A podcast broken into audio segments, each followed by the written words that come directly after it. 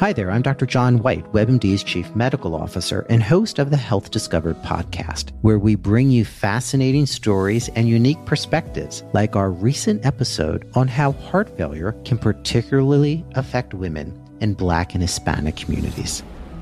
We've documented it time and time again. She was young, she was Black, she was a woman. No one expected her to look like the face of heart failure. When you don't look like what someone expects, that's going to lead to delays in diagnosis. We all have to take this constellation of symptoms, treat it the same each and every time, whether it's a young person, a Black person, a woman. If someone presents to me with my heart racing and feeling winded, I need to get an echocardiogram 100% of the time, regardless.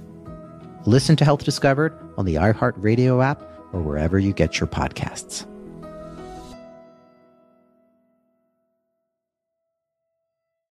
Vi siete mai chiesti perché la mia vita è così difficile? Io ogni tanto me la faccio questa domanda, per fortuna non troppo di frequente, ma ogni tanto succede. Poco importa che rispetto alla stragrande maggioranza dei miliardi di persone che popolano il pianeta, io abbia avuto una vita piuttosto facile.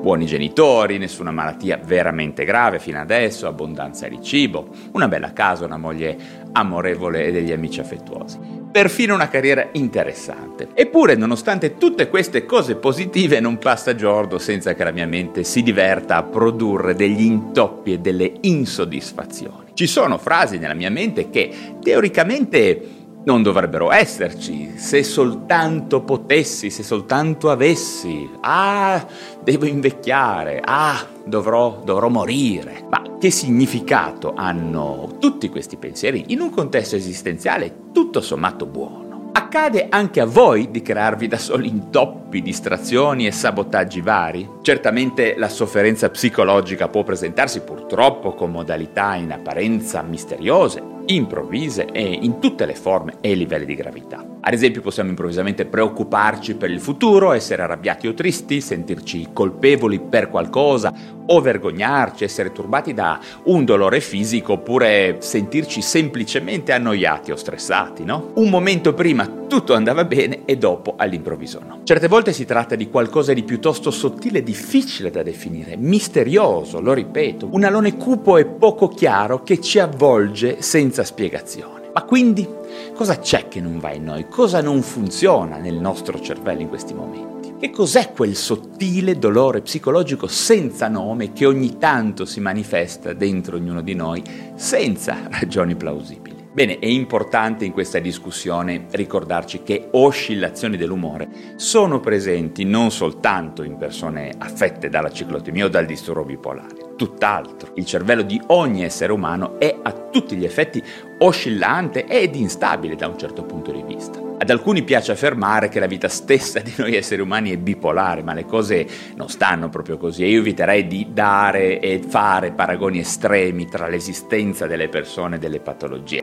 altrimenti tutto diventa malattia e di conseguenza la malattia poi può diventare normalità e questo non va bene, non è così. Il disturbo bipolare e la ciclotimia sono patologie che riguardano molte persone che si possono curare e spesso anche con molto successo, ok? D'altra parte ognuno di noi può subire delle oscillazioni del tono dell'umore che possono cambiare in maniera anche molto intensa la percezione di eventi e di situazioni, generando quel sottile dolore psicologico che alle volte vediamo affiorare dentro di noi.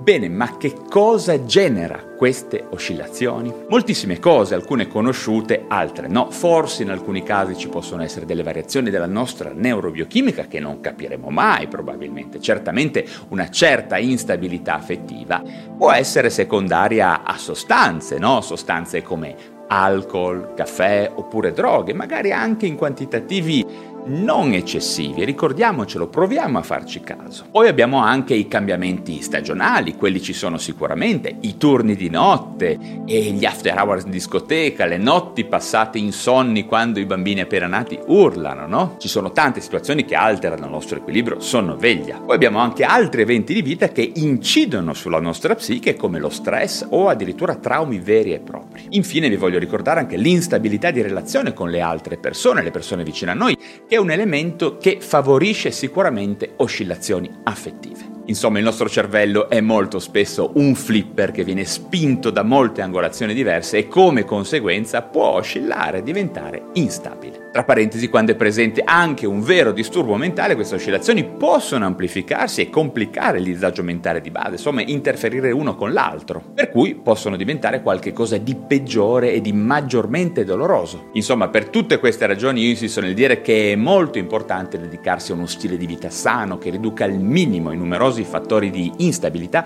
che possono farci stare male o addirittura scatenare un disagio mentale che alcuni di noi possono avere dentro latente. Quindi ormai lo sapete, vi invito ad approfondire insieme a me l'emergente disciplina della lifestyle psychiatry, dello stile di vita, quindi, che è uno strumento perfetto per attenuare l'instabilità della nostra psiche e attenuare quel sottile dolore psicologico, spesso senza nome, che per alcuni di noi può anche essere il preambolo di problemi decisamente più gravi, ok? Quindi pensate, siate consapevoli di quello che accade dentro di voi, provate anche a registrarlo e provate a vedere se ci sono correlazioni con tutti questi cambiamenti che vi ho elencato e questo sottile dolore psicologico che molto spesso è correlabile a piccole microscopiche fluttuazioni della vostra affettività. Bene, anche per oggi ho finito, grazie per avermi seguito sino alla fine. Se vi sono stato utile datemi un like e se vi interessano questi argomenti di psichiatria e neuroscienze iscrivetevi subito alla piattaforma digitale da dove mi state ascoltando. Un caro saluto a tutti e ci si rivede presto per parlare di un nuovo argomento.